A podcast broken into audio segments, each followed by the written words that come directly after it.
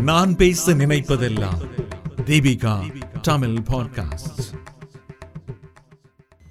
தலைப்பு விமர்சனம் வளர்ச்சியின் விழுது. எழுதியவர் சே வில்சன் சிஎம் இயற்கையின் அமைப்பில் மேடு பள்ளங்கள் இருக்கின்றன. உயர்ந்த மலைகளும் ஆழமான பள்ளத்தாக்குகளும் அடித்தண்ணீரோடு சலசலத்து ஓடும் ஆறுகளும் ஆழம் தெரியாத கடல்களும் குளிர்த்தரும் சோலை வனங்களும் சுட்டுத்தரிக்கும் பாலை நிலங்களும் அடர்ந்த காட்டுப்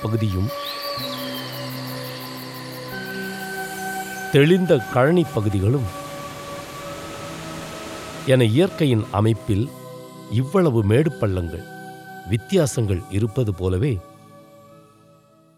மனித வாழ்க்கையிலும் மேடு பள்ளங்கள் வீழ்ச்சிகள் எழுச்சிகள் வெற்றி தோல்வி உயர்வு தாழ்வுகள் நிறை குறைகள் காணப்படுவது இயல்பே. வாழ்க்கையில் மேடு பள்ளங்கள் நிறை குறைகள் இருக்கும்போது பிறருடைய விமர்சன வலைக்குள் சிக்க வாய்ப்புகள் ஏராளம். பிறருடைய விமர்சன பார்வை விமர்சன எண்ணங்கள் விமர்சன வார்த்தைகள் விஷமத்தனமானதாகவும் இருக்கலாம். வெற்றியின் விழுதுகளாகவும் இருக்கலாம். விமர்சனங்களிலிருந்து நாம் தப்பித்துக் கொள்ள முடியாது. ஆனால் விமர்சனங்களை கையாளும் முறைகளை அறிந்திருந்தால் அழிவின் பாதையில் இழுத்துச் செல்லும் விமர்சனங்களையும் ஆக்கபூர்வ சக்தியாக மாற்ற இயலும். என்ன செய்தாலும் குறை கண்டுபிடித்து விமர்சிப்பது விஷமத்தனமானது. அவை சில வேளைகளில் நம் சிந்தனையை செயலிழக்கச் செய்வதோடு செயல் வேகத்தையும் குறைக்கிறது. என்ன செய்வது என்ற ஆதங்கத்தையும் திண்டாட்டத்தையும் தருகிறது. ஒரு தகப்பனும் மகனுமாக ஒரு கழுதையை சந்தையிலிருந்து வாங்கினார்கள். மகனை கழுதை மீது அமர்த்தி தகப்பன் அதை நடத்திச் சென்றார். அறிவுகெட்ட பையன் வயதான தகப்பனை நடக்கவிட்டு அவன் சொகுசாக அமர்ந்து செல்கின்றானே என்று விமர்சித்தான்.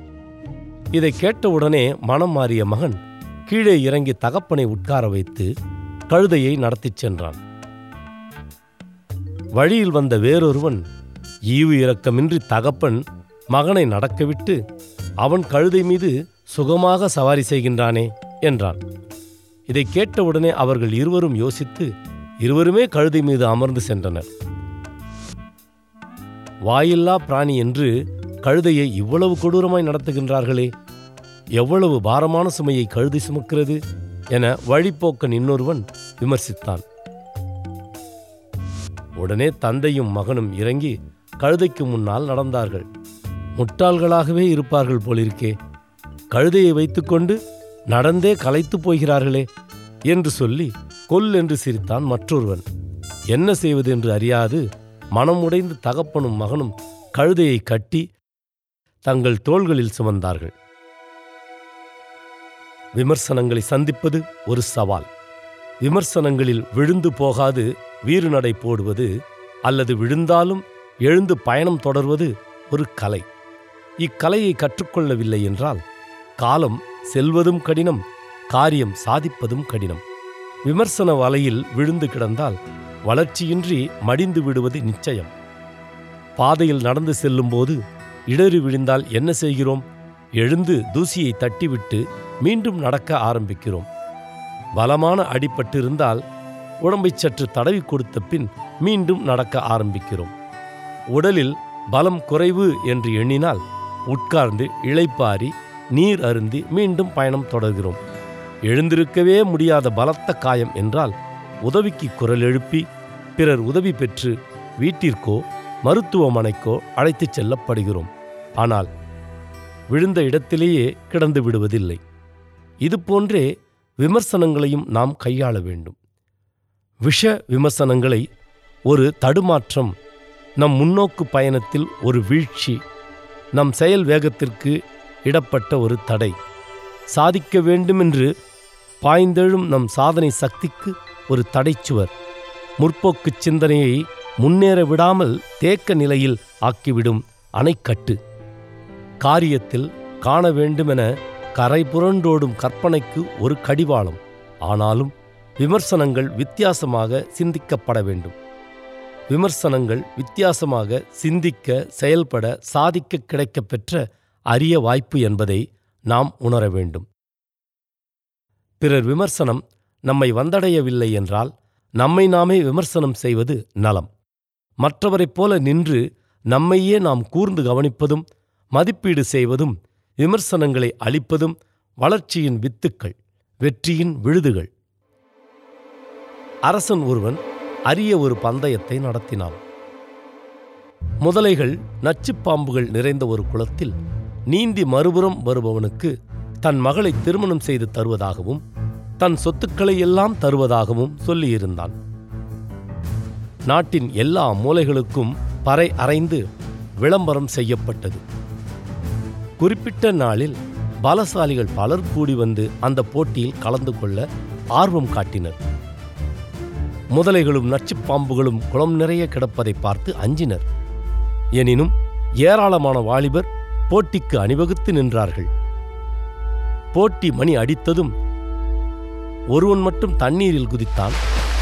மற்ற அனைவரும் பயந்து பின்வாங்கி நின்றார்கள். குளத்தில் குதித்தவன் மிகவும் சிரமப்பட்டு உயிருக்கு பயந்து அடித்து பிடித்து மின்னல் வேகத்தில் நீந்தி கரையை சென்றடைந்தான். அவனுடைய தைரியத்தையும் சாகசத்தையும் கண்டு அரசன் மிகவும் மகிழ்ச்சி அடைந்தான். பரிசு அளிப்பு விழாவில் அவனை பாராட்டி அவனுக்கு என்ன வேண்டும் என்று அரசன் கேட்டான். ஆனால் போட்டியை வேடிக்கை பார்த்து கொண்டிருந்த என்னை குளத்தினுள் பிடித்துத் தள்ளிய மகான் யாரென்று கண்டுபிடித்து அவரை பார்த்து நான் ஒரு நன்றி சொல்ல வேண்டும். அது மட்டும்தான் என் ஆவல் என அவன் பதிலளித்தான். வேடிக்கை பார்க்க வந்தவனை குளத்தில் தள்ளியதால் உயிரை காப்பாற்றும் முயற்சியில் அடித்து பிடித்து அக்கறை சேர்ந்து வெற்றி பெற்றவனை பார்த்து பாக்கியசாலி என்கிறோம். அந்த வலுக்கட்டாயமான செயல்தான் அவனுக்கு வெற்றி வாய்ப்பினை தேடித் தந்தது. விமர்சனங்களும் இதை போன்றே நம் விருப்பத்திற்கு மாறானதாக இருந்தாலும் வெற்றி வாய்ப்பினை நமக்கு தரும் சக்தி படைத்தது. விமர்சனங்கள் சிந்திப்பதற்கு செயல் திட்டம் தயாராவதற்கு அவசர அடிப்படையில் உழைப்பதற்கு தரப்படுகின்ற தருணமாக கருதினால் கசப்புகள் காழ்ப்புணர்ச்சிகள் ஏற்படாது. மாறாக கனவிலும் கண்டிராத வெற்றிக் கனிகளை வாரித்தருகின்ற சந்தர்ப்பங்களாக மாறும். விமர்சனங்கள் அடிக்கோடிட்டு சுட்டிக்காட்டும் இன்னும் ஒரு உண்மை உண்டு. நம் வளர்ச்சியை யாரோ கவனிக்கிறார்கள்? நம் வளர்ச்சியால் அவர்கள் கவரப்பட்டிருக்கிறார்கள்? நம்மைப் போன்று வளர முயற்சித்திருக்கிறார்கள்? இது போன்ற முயற்சியில் நம்மைப் போல் உயர முடியவில்லையே என்ற ஆதங்கம் உருவாகியிருக்கிறது இவ்வாறான முயற்சியில் முன்னேற்றம் அடைய முடியாத போதும் தோல்வியை தழுவும் போதும் இயலாமையை ஒத்துக்கொள்ள யாருக்கும் மனம் வராது. ஆகவே கட்டுப்படுத்த இயலாத கோபம் கடுஞ்சொற்கள் கசப்பு உணர்வுகள் போன்றவை மேலோங்குகின்றன. அதன் வெளிப்பாடே அவர்கள் நம்மீது வாரி இறைக்கும் விமர்சனங்கள். தங்கள் இயலாமையை மறைக்க அணிந்து கொள்ளும் கவசங்களே விமர்சனங்கள். இந்த உண்மையை நாம் அறிந்து கொள்வது விமர்சனங்களை கையாளும் உத்திகளில் மிக முக்கியமானதாகும். இவ்வாறான சூழ்நிலையில் நிதானம் காப்பதும் அவசியம். அறிஞர் அண்ணா ஒருமுறை தன் நண்பர்களோடு காரில் சென்று கொண்டிருந்தபோது நடந்த ஒரு நகைச்சுவை நிகழ்ச்சி. ஒரு ஊரில் பொதுக்கூட்டம் ஒன்றில் பிரபல பேச்சாளர் ஒருவர் காரசாரமாக பேசிக் கொண்டிருந்தார். அவர் அண்ணாவை கண்டபடி திட்டி தீர்த்து கொண்டிருந்தார். காரை சாலை ஓரமாக நிறுத்தச் சொல்லி யாருக்கும் தெரியாமல் காரிலிருந்து வாய்க்கு வந்தபடி பேசிக்கொண்டிருந்த வசை மொழிகளை கேட்டுக்கொண்டிருந்தார். எல்லாம் கேட்டுவிட்டு நிதானமாக பயணம் தொடர்ந்தார். இவ்வளவு விமர்சனங்களையும் கேட்டுவிட்டு மௌனம் சாதிக்கிறீரே ஏன்? என்று காரில் இருந்த நபர் கேட்டார். அண்ணா பதிலேதும் பேசவில்லை. நிதானமும் இழக்கவில்லை. முன்போல் புன்முறுவலோடு பயணம் தொடர்ந்தார். கொஞ்ச தூரம் சென்றபோது ஒரு மாட்டு வண்டி அவர்களுடைய காரை வழிமறித்து சென்று கொண்டிருந்தது. சற்று அகலமான சாலை வந்தவுடனே மாட்டு வண்டியை முந்தி கார் சென்றது. அப்போது மாட்டு வண்டியை ஓட்டியவர் அவதூறு வார்த்தைகளை தூவி அநாகரிகமாக திட்டினார். அத்தருணத்தை பயன்படுத்தி மௌனம் காத்திருந்த அண்ணா பார்த்தீர்களா கார் வேகமாக போகிறது மாட்டு வண்டியால் காருக்கு ஈடு கொடுத்து வேகமாக செல்ல இயலவில்லை. அந்த கோபத்தால் மாட்டு வண்டிக்காரர் வசைப்பாடுகிறார். மாட்டு வண்டிக்காரனை திட்டுவதற்கு பதிலாக நம் காரின் வேகத்தை அதிகரித்து நாம் போக வேண்டிய இடத்தை அடைவதுதான் புத்திசாலித்தனம். இந்த மாட்டு வண்டிக்காரனின் நிலையில்தான் அந்த மேடை பேச்சாளரின் விமர்சனமும் இருக்கிறது என்று சொன்னார். ஆழ்கடலில் நிதானத்திற்கும் அலைகடலில் கொந்தளிப்பிற்கும் இடையே உள்ள வித்தியாசம் இதுதான். அறிஞர் அண்ணா விமர்சனங்களை கேட்டு விழுந்து விடாமல் ஆழ்கடலைப் போல் அமைதி காக்கிறார். விமர்சனங்கள் வெற்றியின் வளர்ச்சியின் விழுதுகளாக இருக்கின்றன. அற்ப சொற்பம் அறிந்த நாம் அலட்டிக்கொண்டு விமர்சனங்களுக்கு பதில் விமர்சனங்கள் வசைமொழி என வாரி இறைக்கிறோம். அலைக்கடலைப் போல கொந்தளிக்கிறோம். கோபக்கணலை கக்குகிறோம். கடுஞ்சொற்களால் கனை தொடுக்கிறோம். விமர்சனங்களால் விழுந்து விடுகிறோம். வளர்ச்சியிலும் வாழ்க்கையிலும் முன்னேற முடியவில்லையே என்ற ஆதங்கத்தினால் எழும் அர்த்தமற்ற விமர்சனங்களையும் வசைமொழிகளையும் கண்டு அஞ்சாமல் நெஞ்சுரத்தோடு நம் வளர்ச்சி வேகத்தை அதிகரிப்போம். வசைமொழிகள் வளர்ச்சிக்கு உரம் விமர்சனங்கள் வளர்ச்சியின் விழுது.